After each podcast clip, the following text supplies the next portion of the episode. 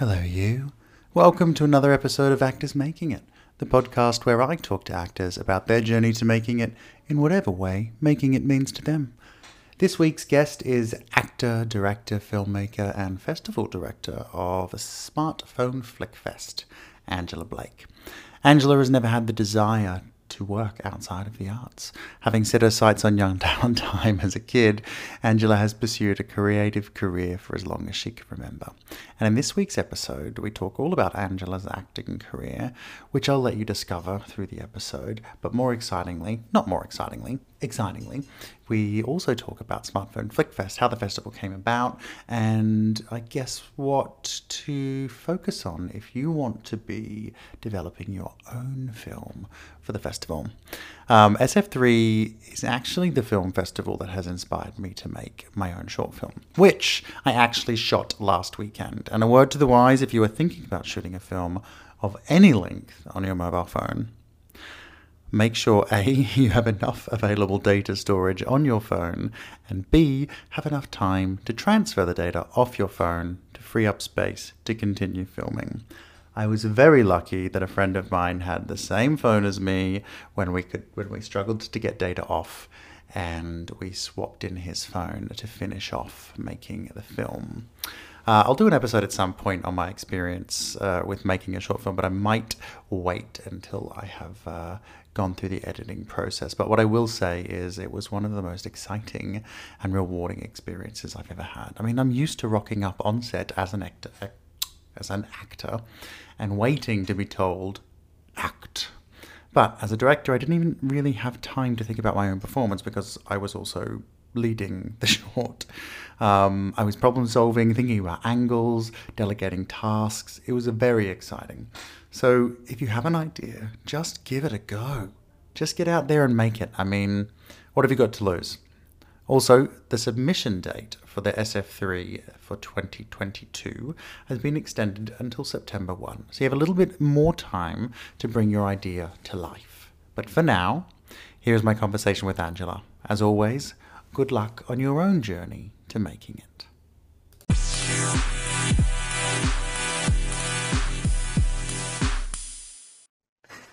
Hi, Angela. Welcome to Actors Making It.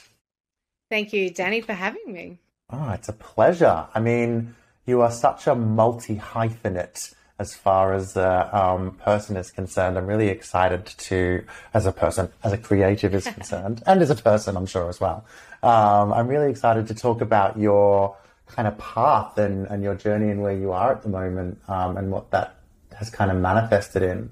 Um, but you're a writer, a director, an actress, uh, a film festival director, and entrepreneur. Um, have I missed anything out? Are you a dancer or a model or a, or any any of these things as well? Well, I actually started my career as a professional dancer and singer. So that was and an acrobat. I was a oh, circus wow. performer. I was in the circus for two years as well. So I've done a few things Okay. throughout my life. Yeah, wow. Very, very good, very good. um, I was just uh, gleaming through your IMDb profile before before joining the chat, and uh, I got very excited by the fact that you're in Bootmen because Adam Garcia was like my gay, not my gay awakening. I definitely knew I was gay before Bootmen came out, but but Adam Garcia is uh, was someone that I was very into when I was younger. Well, do you know I Did you get I to Did you get to work with Adam? I did get to work with him, and I actually, when we shot that, I was at Brent Street um, doing performing arts school in 1999, and my they actually chose us from the Brent Street class to um, go and be in the movie. And uh, but Adam Garcia was dating one of our teachers, and so he used to come into class and pick her up nearly every day. And it's funny because we were all really like had huge crushes on him too, because who wouldn't? And so I get that we used to all be like, "Oh, Adam's here, and we like hang our head out the studio door and just look at him like silly teenagers do, you know. But Yeah, I was think actually very now and then excited I'll, to work I'll with. rewatch Coyote Ugly and have. Oh, I love it. I love it. I love Sam Worthington because he was in Bootmen too. so he was in our scenes, and I was really excited to work with him. You know. Okay. Yeah, amazing. Cool. Well, uh, let's start at the beginning then. Obviously, you you you just said you kind of started out as a as a dancer and a circus performer. What attracted you to the arts and to acting in the first Yeah. place? Is it something that's been a lifelong desire? It has. It has. It's. I. I mean, I have home movies from for, forever. I was obsessed with putting on shows for my family, and I would always put on. Uh, I used to make my mum put on Olivia Newton-John records. I loved. Like I'm talking when I was two and three. I was obsessed with Olivia Newton-John music, uh, and I would put it on, and I have videos of me dancing around. You know, like heart Wow. attack, heart attack, and I would like make my mum put on my leotard, and I was always really, really. It's all I wanted to do, and I remember. Oh, I don't remember. My mum told me she got me a. Um, there was a kid a show in the eighties. Um, something about bees, and it's like a kid show. And kids used to go on and sit around and listen to a story, and you know, just little kid stuff. And my mum got me on that TV show, and she thought I'd be really excited. And I refused to go on the TV show because I wanted her to get me onto Young Talent Time, and I I didn't go on Romper Room. That's what it was called, and I didn't go on Romper Room because my sights were set on Young Talent Time, and um, Young Talent Time unfortunately ended um, by the time I grew up. But I, I spent my life watching Young Talent Time, and it's all I ever wanted to do was perform. Um, I never actually had any other career. I used to think maybe I'd want to be an archaeologist. I love history. I'm quite obsessed with history. Um, and I'm very patient. I, it's a, it's a very different career choice, but I, I haven't even ever pursued anything apart from the arts in my life. Um, so when it comes when it comes to education, did you take a traditional route um, of study? Yeah, I I kind of did and kind of didn't. So I um I got a full academic scholarship to go to a private girls' school in Sydney where I grew up and uh, I should have, in hindsight, I wish I had gone to a performing arts high school. I should have gone to Newtown Performing Arts, but I, you know, people try to steer you away from jobs in the arts and especially if you are academic. And so i was very much kind of um, steered towards you know my family and all my teachers wanted me to be a doctor or a lawyer because that's the only two jobs you should ever do if you're smart apparently. And um, so i really was kind of no I, I wasn't pursuing that but i was definitely you know ticking off the steps to get there even though i knew that i wanted to only work in the arts. And I mean, this sounds something farcical, but this actually happened to me in year 10. My form, my uh, uh, year supervisor sent me to a hypnotherapist because he thought that I was, the school had agreed that I was too obsessed with the arts and it was unhealthy for me. And, Wow. um, I needed to go to a hypnotherapist to um, rebalance and focus on school and academic life. And my mum and I agreed to go because we thought it sounded a bit, you know, far out. So we gave it a go. And it was, look, it was ridiculous, isn't it, to try to hypnotize you to not think about something you, you love. So we anyway, we gave it a go, and needless to say, I wasn't hypnotized, and um, I didn't go back for a second session. And pretty soon after that, I actually left school. My parents wanted me to keep going to school, and I got into Brent Street, and I started working at 16 and getting um, dancing gigs and getting paid and so I, I, I did that and then I left school and I started doing um, I got a ballet scholarship to go to London and I did that for a couple of Wow. months. And then I came home and kind of then left school and started working um, gigging in contemporary gigs and some um, commercial dance gigs. And my parents said if I just finished school that they would pay for me to go to performing arts school. And I said no and I'd had enough money. I was earning money and I left school and did uh, school by correspondence and I paid for my performing arts school myself because I am very um stubborn one might say. And um, How old were you at that point? I was 17 at that point. Okay. 17 and so i ended up actually not finishing high school. I, I dropped out.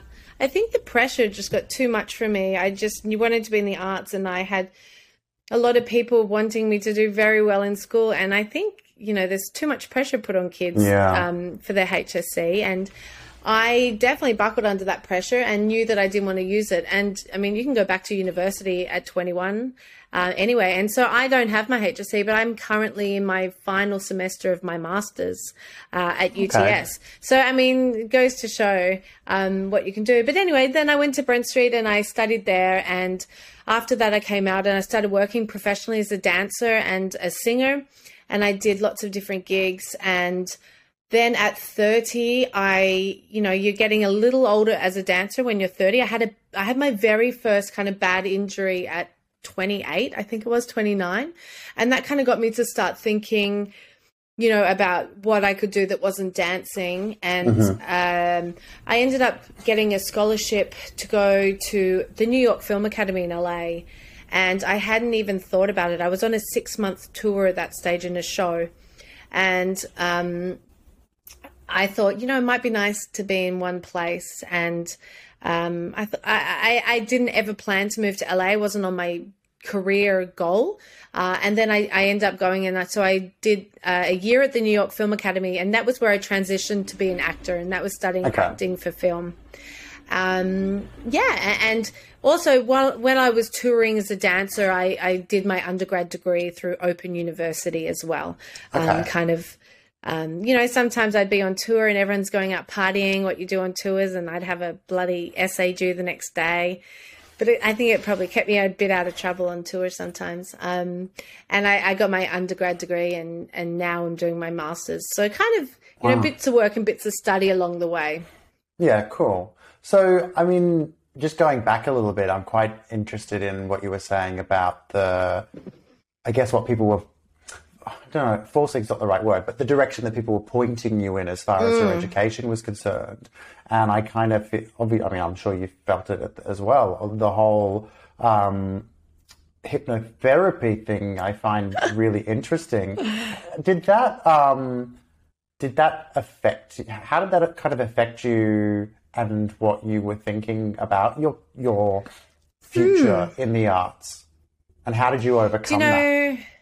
Yeah, I think what it did was, you know, it, it really actually made me a hundred percent know all I wanted to do was work in the arts. I think it had the opposite effect to what my school wanted, uh-huh. uh, because if there's one thing, it's you know nobody puts baby in a corner, and I think that very much is me. And um, they tried to put me in a corner, so I rebelled double and actually ended up leaving school pretty soon yeah. after, which was not what they intended at all. And and that yeah, it really solidified to me that I wanted to work in the arts and mm-hmm. prove prove people wrong. How did your parents feel about that? I mean, if they were pointing you in that direction, and I mean, there must have been for your mum to agree yeah. to put you in kind of hypnotherapy. There must have been some kind of.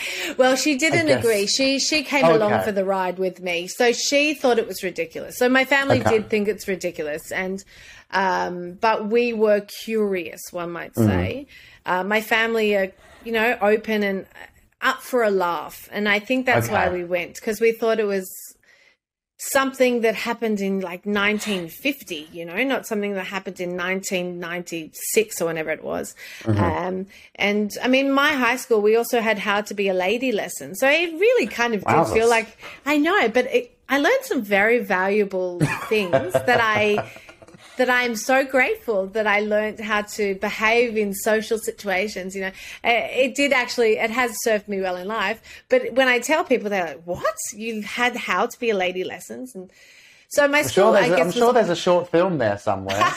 I'm sure there is, let me tell you. and, uh, and many features on, you know, the hell of high school as well. So.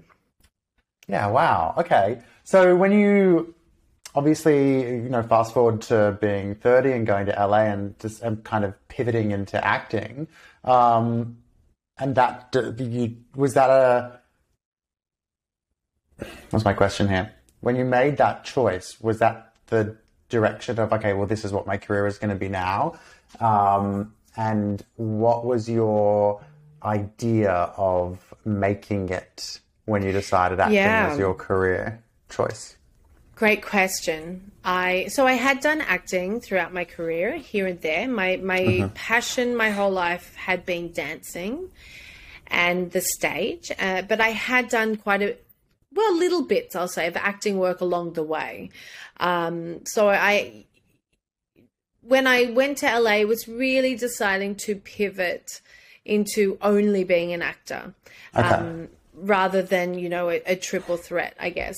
Um, and, even for the first, I was in LA for two years, and even for the first year, I was still you know working um, dance gigs while I was studying. I was still getting jobs as a dancer and uh, auditioning for lots of dance gigs, and then it did grad. I gradually stopped, and I gradually stopped wanting to.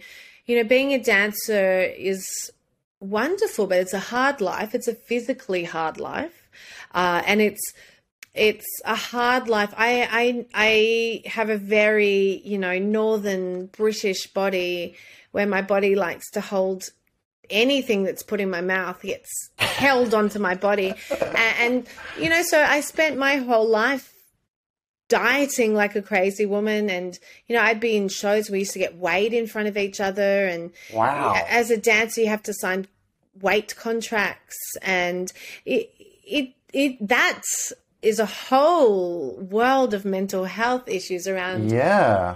with that with being a dancer. And so I, I was ready to leave some of that behind. And i know that sounds weird that i moved to la to leave my body issues behind but i kind of did. I found a quite a liberation um, in la and probably it was because i was stepping out of the dancer world into mm-hmm. an acting world where i found that people you were kind of just a bit more accepted for who you were as a person Whereas okay. in the dance world, you're definitely so compared to dancing, nothing can nothing can judge a body.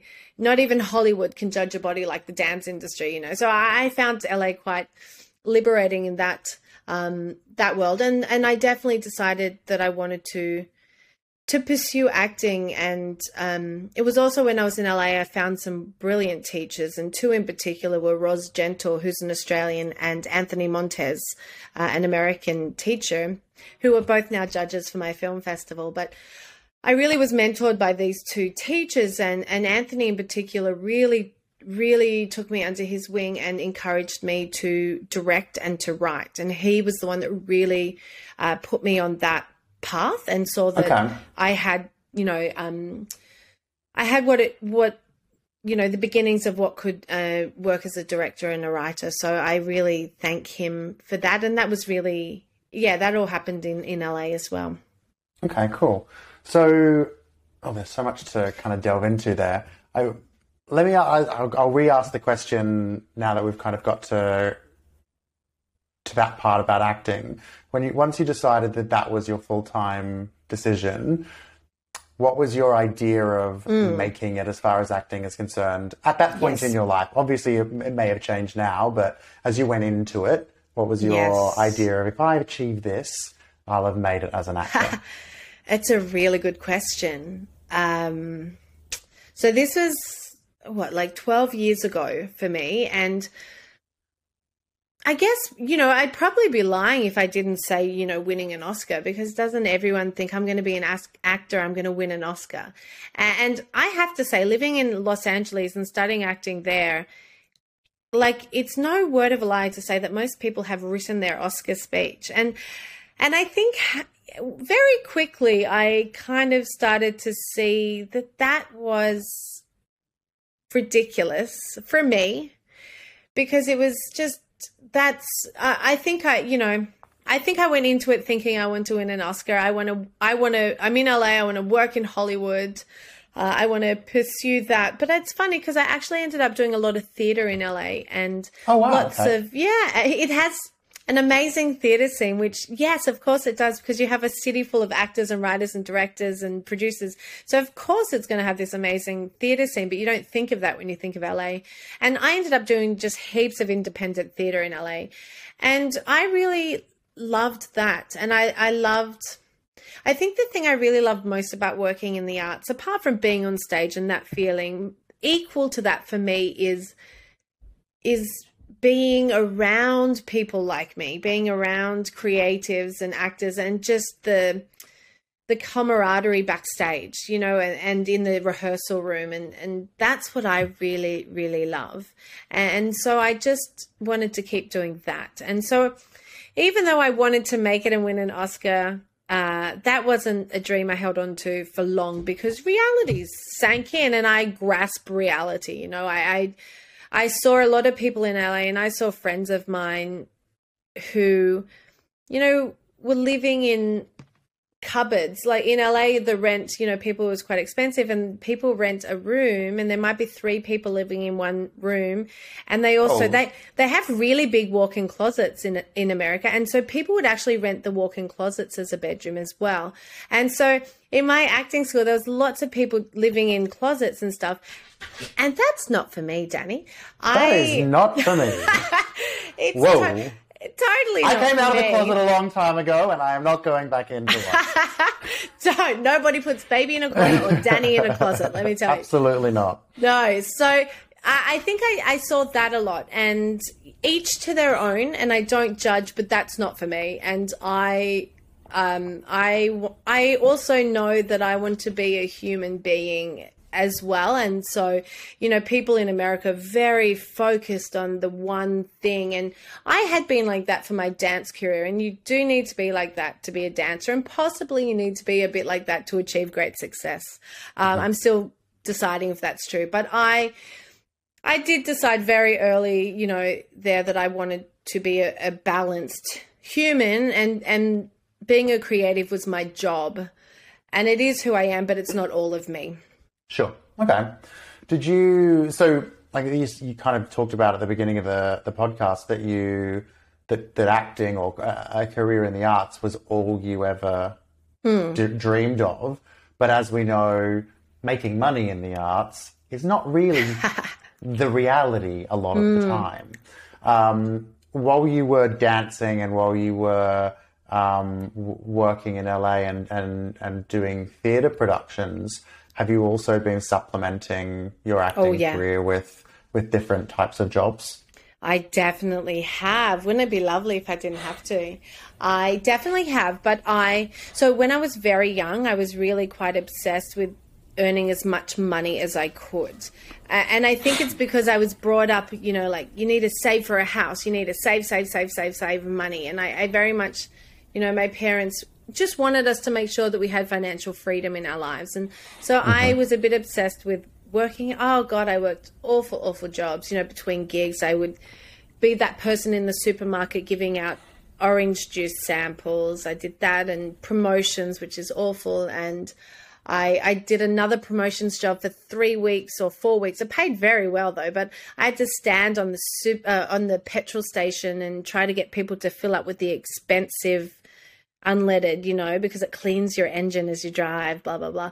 Uh, so I did lots of stuff like that. Um, but then as I got older, I decided I needed to do jobs I love. So I was very lucky. I actually got a job as an usher at the Opera House in Sydney. And so I did that okay. for 10 years.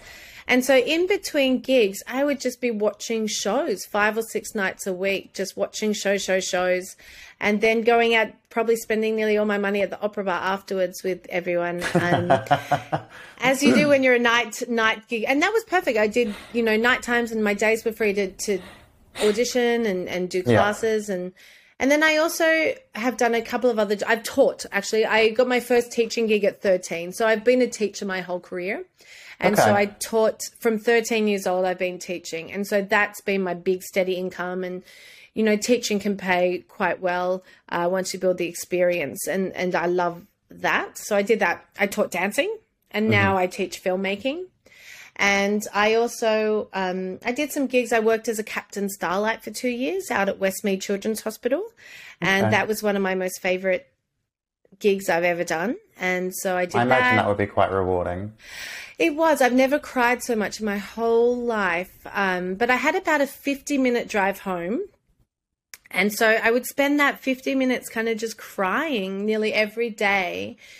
Um, and uh, I needed that time just to, you know, because when you're a Captain Starlight, you are, you know, you're happy, happy, you're acting, you're trying to distract. And for anyone that doesn't know, it's uh, working with uh, sick children and dying children in hospital, and you're kind of entertaining them in the rooms, and then sometimes you're going to their rooms in the different wards, and you're entertaining them as they're going through procedures and treatments, and a lot of the um, a lot of the other captains, you know, if things were too hard, you could you wouldn't do it. But I would go into the burns ward, which is one of the worst, and you know, as they're having their bandages removed, they're screaming in pain, and it's it's really really awful. And then we'd be putting on shows and being happy, happy, happy, you know, and then you'd walk out and you're like, you've just been like so happy, happy for them, but mm. you know, taking in everything that you're seeing. So I'd cry the whole way home, but and then I'd go to the opera house at night time. I was working there at night. And then, you know, people would come up to me and be like, there's no programs left. Ah, this is not good enough. I paid two hundred dollars for my opera ticket. I was like, oh my god, you have no idea what I've been like seeing all day, you know.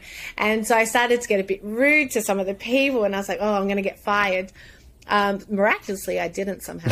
Um, but uh, yeah, and I also worked at the. I love jo- I've kind of started really pursuing jobs where I can use my arts in charity situations. So okay. I then worked at the Wayside Chapel for nine years with uh, working with homeless people and drug addicts and me- people living with mental health issues.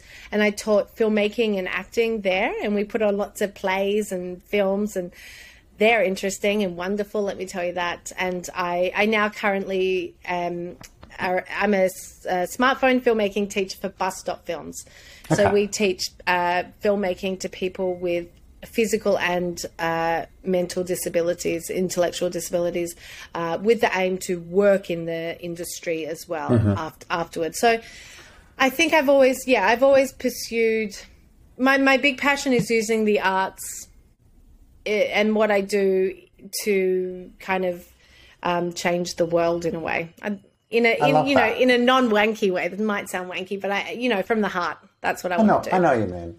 Um, well, it definitely, definitely sounds like you've um, reached a point, at least within your career, as far as supplementing uh, acting, paid acting work, to be at least working in stuff that still fills you with some form of joy um, at yeah. the same time, which which is fantastic. When you were starting out, excuse me, was there? Do you feel that there were that you had to make sacrifices around mm. um, acting versus I don't know, working in a doing doing ushering versus you know you've got a gig or working in a bar versus doing an audition? What were the type of sacrifices yeah. that you had to make along the way to either feed yourself or pave your way as an actor? Yeah, that's a great question.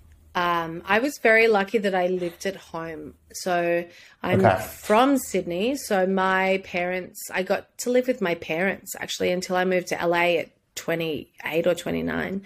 Between, I toured a lot. So between tours, I, I always had a bedroom. So I never had to pay rent. My parents didn't even charge me rent. So without having to do that, I mean, what a relief right? Yeah, like, yeah. Um, and I was a dancer, so I didn't spend very much money on food. Let me tell you. So I mean, my my expenditures were pretty low. Like honestly, uh, look, I just thinking back now, I'm like, wow.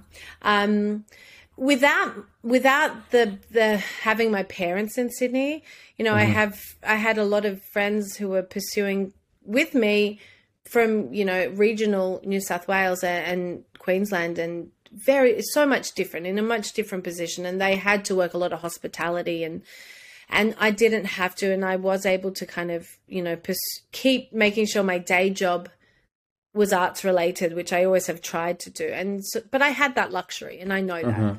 um uh, just was thinking there a, with with that because obviously it's interesting because you mentioned earlier you know, you started out with that thought process of, you know, earning as much money as possible.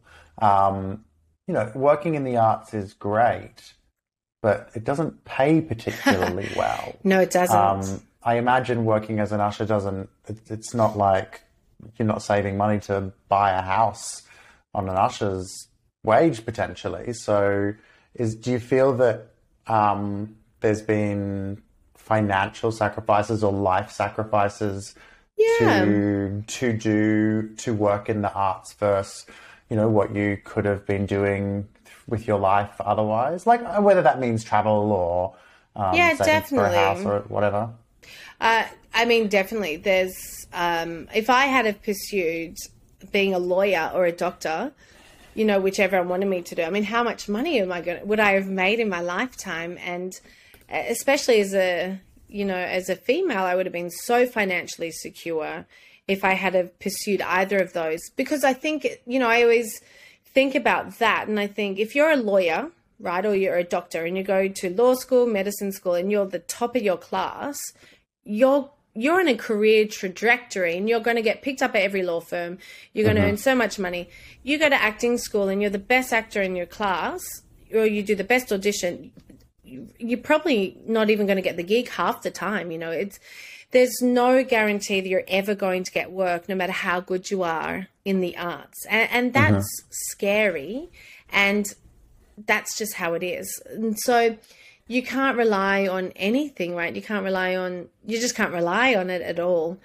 Um so definitely, you know, I I didn't get to buy my own house, you know, which, you know, I always wanted to do. And uh, you know, when I was younger and um you always have to you were always i think when you're starting out especially you're just kind of always waiting around. Like my family would go on holidays and and friends and would go on holidays but i had an audition. I might have been waiting for if i got the gig or there was an audition i had to wait around for. So you kind of i find when you're pursuing it and pursuing it so deeply especially at the beginning you do put a lot of the rest of life on hold because you have to and you have to be focused to try to get the gig.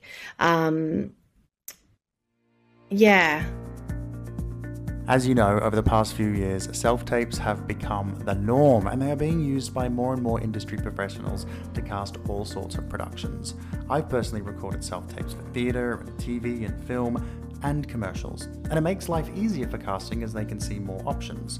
But what isn't easy for us actors is finding someone to read for us in the moment that we need them. That's where We Audition comes in. We Audition is an online video chat community where you can call someone that has marked themselves available and they will read for you for your audition. You can use We Audition to rehearse, film, or just ask questions that may help your audition. Last year, I had an actor contact me who had never drank alcohol, who just wanted to know how to play drunk. Um, you can sign up to We Audition to be a reader yourself. I log into We Audition most days and I just leave it on, and people call and I accept and I help them with their auditions. So you can earn a little extra cash doing that, and you can just meet some great people. I even helped one of the main cast of Morning Wars tape an audition towards the end of last year. Look, it's a great platform, and if you're going to sign up to be a reader, it basically pays for itself. So if you want to sign up to be a reader on We Audition, you can get 25% off using the Actors Making It discount code MAKING IT. So just go to www.weaudition.com and use the code MAKING IT when you sign up. Look, I, I'm not going to put, um, I'm not going to profess to tell you obviously how you feel, but I'm getting, I'm getting a sense from the conversation and from your experience that that all of that stuff hasn't really mattered as much to you because ultimately what you want to be doing is working in the arts and that is what fuels you and what is your passion. So it Yes. probably hasn't seemed like as much of a sacrifice because you're doing what you love. Yeah, I think, do you know, I think that's right. I think I've not ever thought about that, but I think you have said it spot on. I think really, you know, I. I was brought up, you know, I think about my upbringing. I was brought up in, you know, middle, middle, upper class Australia. I, you know, was on an academic scholarship. I had, I never went hungry. I never, you know, anything I ever wanted, my parents could give me, you know, within reason. So I, I had a privileged upbringing, you know, compared to most mm-hmm. people in the world. And so I, I could have done anything I wanted really in life. And, and so I chose to work in the arts. And yeah, if I really wanted to pursue money, I anyone can, you know, I could have, and I still could if I really wanted to. It's not too late, maybe. Um, but I, I chose it 100%, and it's all I ever wanted to do. And I actually am so glad that I did because it takes courage and conviction to pursue a career in the arts and I'm 40 and so to still be working in the arts at 40 years old you know I'm really proud of myself because so many people I went to performing arts school with you know aren't in the arts anymore and that's fine but I mm-hmm. I am and and for me that's uh you know I haven't achieved everything I wanted to achieve in my life and I've done so many things I never thought I would ever it was on on my plan but that's you know that's my life and you know so yeah, yeah I, i'm i'm happy with with how it's turned out and i'm happy that you know i'm still here and still plugging away um, because yeah. it does take courage you know for all of us it does and i think you've kind of touched on something really interesting there about you know the fact that you're still in the performing arts industry after or in the creative space after all of this time and having friends that have like not that have dropped out, that dropped off. And the reason I think that's interesting is kind of one of the reasons why I started this podcast in the first place. Because most people, when they decide I'm going to be an actor, have that big grandiose dream of having of having an Oscar speech and being a name and earning millions of dollars. And then when they're not reaching that after two or three years, it's like, well, what's the point? Um, and people don't really stick with it or have the then that then they're not necessarily doing it for the right reasons. Um, and I think that's right. I mean, it's know, all the rejection any... too, isn't it? It's just so constantly being rejected but it's not even, But it's not. But it's not even. But it's not even rejection, is it? Because you don't technically ever get rejected. You just have something go into the ether and never hear back. well, no, as a dancer, let me tell you, you get oh, some well, severe rejections. As that's why I love acting so much more because you're treated like a human. You know, maybe the dance industry's changed now, but when I was dancing, the things you were treated more like like a product, definitely. Mm-hmm. And and the things people would tell you were really awful. You know, you get rejected and they tell you exactly why. And and I remember I moved to acting and I was like, wow, everyone is so nice to me. You know, wow. And, and, you get rejected, but it's so much nicer rejection. But it's still just, you know, rejection, rejection, rejection, isn't it? Just, you know, and then you get a gig yeah. like, wow. But God, you got to be so made you, of steel. How do you to... keep motivated then in the midst of all of that rejection? I mean, I obviously you love the industry, and I get that. Um, but it takes a strong person, mm. and it takes a like, like from a mental health perspective, it can be very, um, it can be very damaging. How do you mm. keep motivated to continue pursuing this career? Yeah, yeah. How do I? I I am a I don't know. Maybe a bit of insanity. Um, I have always been extremely optimistic. So I'm a very positive person, like um, to begin with. You know, as a, I remember on one basketball camp I went on when I was a kid. Um, they gave me the nickname Happy, like straight away. I, have always just been very happy and very optimistic. Um, and, and that baseline mental health level has definitely helped me where I am. Um, yeah. How do I? It's a great question. I guess I, I guess it would be uh, kind of branching out and being a hyphenate for me has definitely helped okay. because it's not you know if if my acting career is not going so great well you know i'm currently writing and and, and even though I might not be working as an actor, I'm writing and and and I've oh I've been asked to direct something as well, and so I think definitely for me, um, I need to be creative, and as long as I'm being creative, um, I'm happy. As long as I have a creative output, so I've always always even when I was dancing and that's why I would be on tour and even when I was on tour I was studying because I needed and I, I did my undergrad degree in uh, communications, journalism, and screenwriting. So I was writing all the time. And okay, as long as I'm creative, I'm happy, and, and that's what I need to do to be happy. And I've always written poetry since I was a kid, and I just need to be creative. And then as a second note to that, it for me definitely I knew that I wanted to give back to the world and I wanted to get into charity work, uh, but I knew I needed to do that uh, from an arts perspective.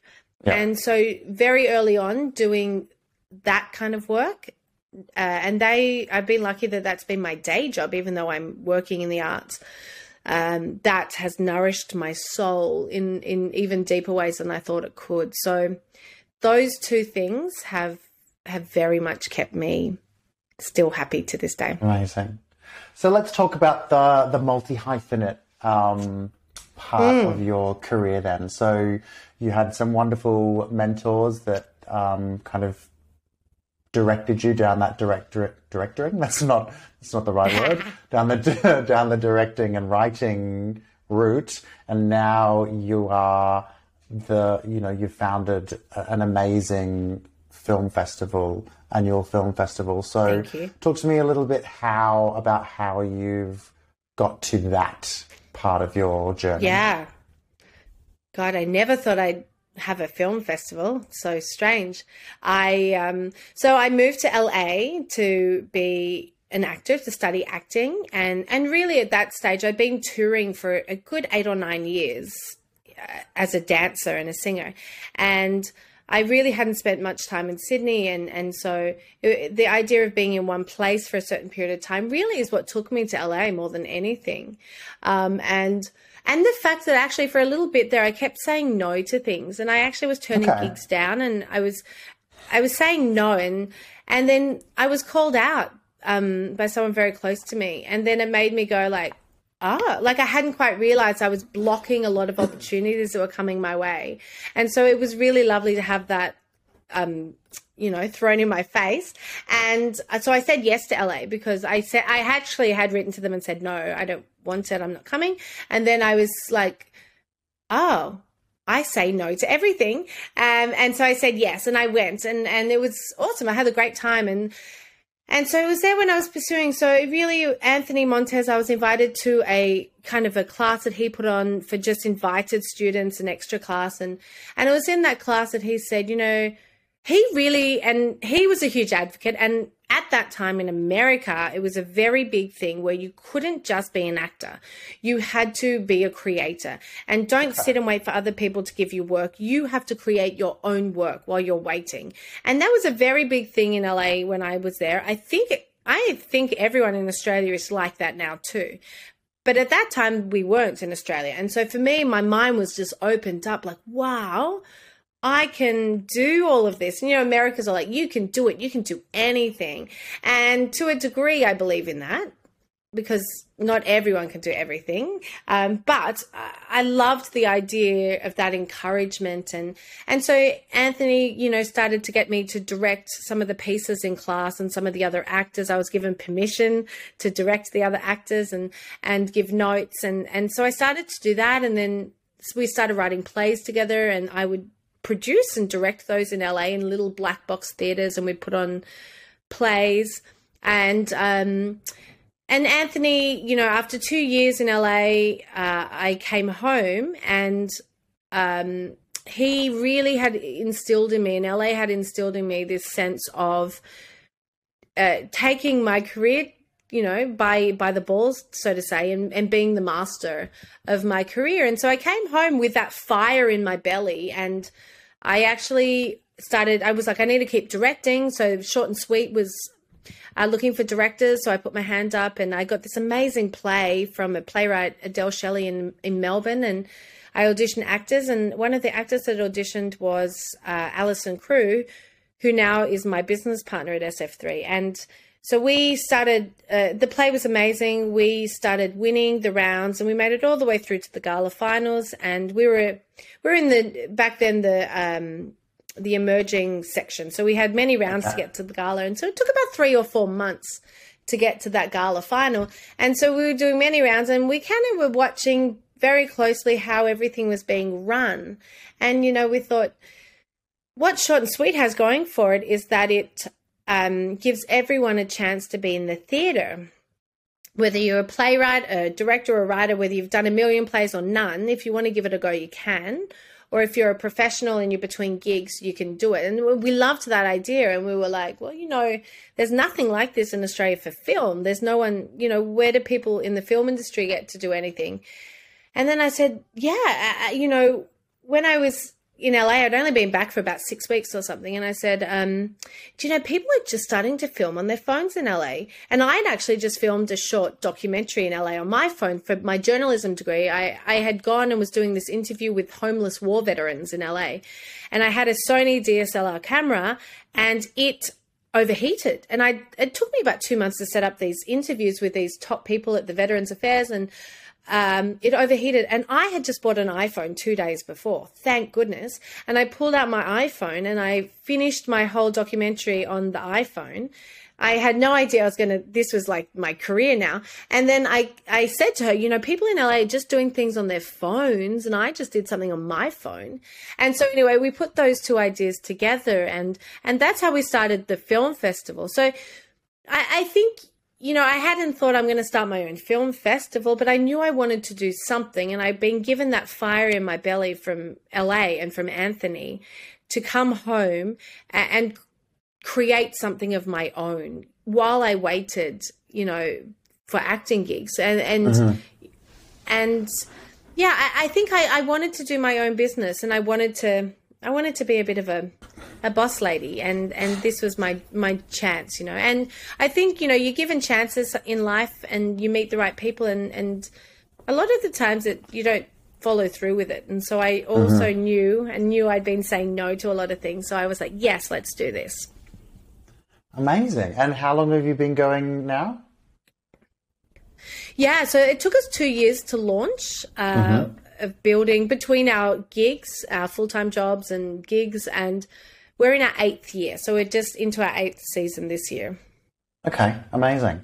And if you, I'm trying to ask questions without leading, but because I have obviously heard some stuff already as a as a as a consumer and as a fan of, of the festival. Um, do you have a when it comes to SF3? Do you have like a, a mission or a vision for the festival itself mm. and for your filmmakers? We we do, yeah. So our uh, we do have a mission and a vision. I should know them off by heart, but they are um, basically it is to make filmmaking affordable and accessible to all, and that's our mission. And we do that by, I mean, smartphone filmmaking is the democratization of filmmaking. So just uh-huh. by by the sheer, you know, um, device, uh, it's completely open to everybody. And we also have a huge education program which I lead. Um, and we teach a lot of smartphone filmmaking workshops to people all around the world of all ages and of all abilities throughout the year as well.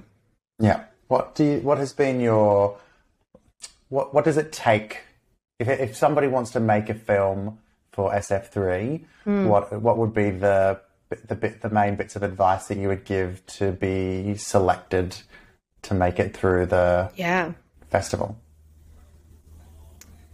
Well, as you would know, Danny, from you were in my class a week or two ago. Um, number one is story. You know, we we are a story driven society, and it's only getting more story driven the more uh-huh. content that people are consuming. But number one is story, story, story. Make sure you have a great story.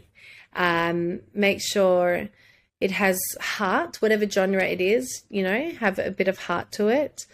Um, number two would be like any film, just concentrate on your sound. Make sure you've captured your sound correctly and there's you know, no wind or there's no aeroplanes. Make sure the dialogue can be heard. Um, and and I'd say number three would be just do it because yeah. so many people just talk about making a film or you know working in the arts or writing that novel you know just do it and you know i just finished my very first feature screenplay about two weeks ago because i had a uni deadline that i had to hand it in I started it. I, I, I, I didn't quite realize, but on the t- finally when I finished it, I went back to the title page. I started it nine years and one month um, to the day that I finished it. And so, if a, you know, if I can finish a feature screenplay, and nine years it took me, but I finished it and I did it. And so that's what I tried to say. Just do it. No matter you do it in your own time. You know, everyone lives life, and life happens, and life gets in the way. But if you want to do something, just do it but do it in your time. Don't pressure yourself Sure. um, with time, time timelines, and you know, because um, you know, people could easily get disheartened. Oh, it's been too long. I can't finish my my film. You can just do it.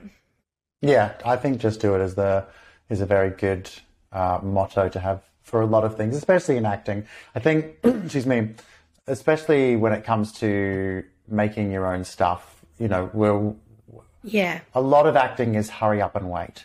Um, so Yes, mostly. to have the ability to make something easy and cost effectively and give yourself content and put yourself out there, um, I think is is obviously become a lot more easier now with, with mobile phones. And it's great that something Yeah. like SF3 is there to showcase um, to showcase that. Uh, now the I know the deadline if anybody wants to submit anything is the first of August at the moment, um, which obviously is, I'll it is, but we are going to. We are. I'm just changing my light over here. My light ran out of batteries. I'll put my phone light on. There we go. all good. Um, we are going to extend our deadline, so I will be announcing it in the next few weeks. It's going to be September uh, first. And if anyone, I should, I'll just do a little plug here. But if anyone doesn't have a story, we we have a partnership with Spineless Wonders, who are a Sydney publishing house of microfiction. So I have thirty microfictions on my website. If you go under about on our site and then you go down, there's a microfiction tab, and I have 30 microfiction stories there, 300 words or less. I mean, there's your story. You don't even, you know, you just got to adapt that into your screenplay, uh, Yeah. ready to go. So you can pick any of those and make a film on any of those. And we also are just about to finish. I'm just talking with Chicken and Chips Casting, who are one of our sponsors, and they we're doing a very. It's going to be quite exciting. It's a new kind of um, thing that we're doing this year for the first time. I think we're going to launch it soon.